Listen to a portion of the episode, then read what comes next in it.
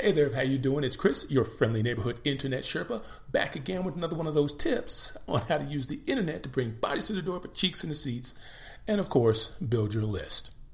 Today, I want to hit you with one of those cliches that I tend to pull out from time to time when I'm working with brand new clients.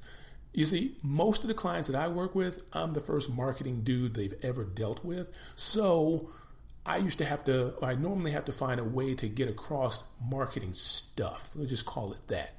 And one of the cliches that I use, it's kind of a sideways cliche, but it's just how I talk. And that's your customers really don't care what's in the gumbo. They just want you to spoon up a big old bowl and push it across. I don't know why I got hooked on the gumbo for that particular cliche. Probably has something to do with me hanging out in uh, Louisiana, thanks to my rich Uncle Sam. If you've never been to Louisiana, I suggest, highly suggest, take a little time and wander down there. It's a different kind of place. And I don't mean that in a bad way. It's not like the rest of the United States. I'll just leave it at that. Anyway, the thing that's most important to get across, this is the thing that I used to have to work the hardest with, is to get my clients to take off their technician's hat and then put on their marketer's hat. And what I mean by that is if you tend to be good at doing a thing, you tend to be focused on that and think that everyone else is focused on that. So if you're a massage therapist, hairstylist, esthetician, whatever, all that stuff that you did to get good at that, that's your focus. And it's very easy to think that your clients are focused on that too. And they're not. They're 100% not. They want you to be focused on that, but that's not what they're there for. Not at all. They're there for what all of that goodness that you accumulated, all that knowledge, they're there for what's on the other side of it for them. They're not there for what you do, they're there for what you do does for them. And that's an interesting little concept to get across to people. I was working with a uh, uh, esthetician when I first got started back in the day working on websites, and she had a radio frequency skin tightening service that she provided. And she was all about that machine, all about that machine. And she wanted it featured on her website. And I was like, okay, I didn't know any better. I do now.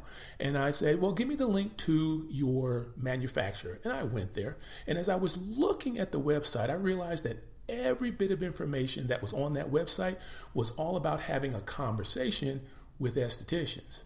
Nothing on that website was about here's information that you can use to talk to your clients because your clients don't care about this piece of machinery. They doesn't care about the things that it can do for them. So over time, I realized, oh, there's this thing going on here. And I had to get her off of the concept of selling the benefits of using this machine and talk about what the machine does. And we, we eventually got there, but that was an eye opening experience. And I found that I, I, I run into it myself from time to time. And most of the people that I work with, I have to get that across not the hardest thing in the world to do, but sometimes it takes a little bit to go, hey, what you think is important isn't what your clients think is important, even though you're kind of talking about the exact same thing.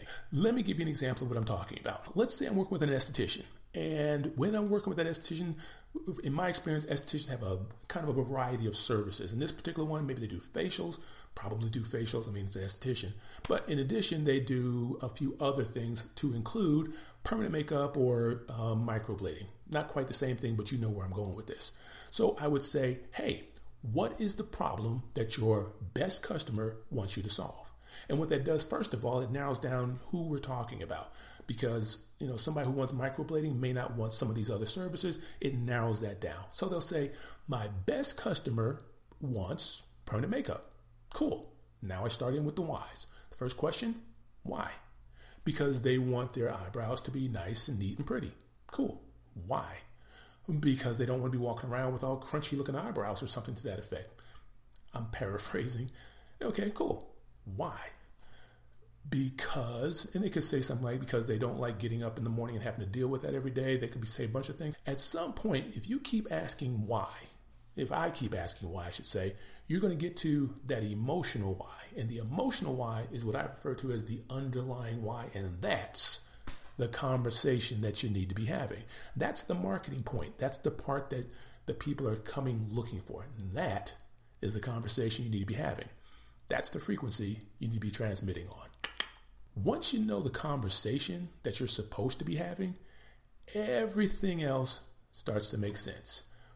What you do on social media, what you put on your blog if you're going to be blogging, everything that you do, all of your marketing, the words that you use, the things that you talk about, all of that hinges on what is that underlying why, because that's what people who are looking for you are listening for. That's how they get that, oh, this person gets me. So the question is, what is the conversation that you should be having? And then once you have it, start having it as much as possible. Can you have two or three different conversations? You absolutely can. You absolutely can because you may have two or three different audiences, depending on what your services are. But what's most important is, is that you understand that's the conversation you're supposed to be having. One of the things you keep hearing me talk about is building your list. Well, at some point, the people that you're reaching out to online are going to end up at your website. You can't have a disjointed conversation what you start to talk about out there online when they bump into you needs to continue when they get onto your website. Otherwise, they're not going to join your list because you broke the conversation. So, everything from your website, the content on your website, your social media, even the stuff that shows up in your reviews, and we'll talk about that, I guess, in another uh, one of these little combos that we have. All of that needs to be aligned along this one conversation that you're trying to have. And once you get that done, then all kinds of things wonderful happen for you. All right, I think that's what I really wanted to hit you about. Make sure you understand this conversation. It's all about the gumbo in a sideways kind of way. Now, obviously, if you don't quite get how I said that, you need a little bit more syllables from me, give me a call, 702 582 6708, or hook me up, chriscarter.net slash appointments, and we can kick the Willy Bobo just a little bit longer and really dive into this because the conversation you have is very important and it's important that you get it right. And I am here for it. So if you need my help, you got it. Now, before I bounce out of here, before I bounce, let me say one more time thank you very much for throwing your attention in my direction. You could be throwing your attention anywhere in the world, anywhere else at all. But for this short period of time, you were throwing it at me, and I do appreciate it. So thank you. Um, go forth and do good things. I'll talk to you next time.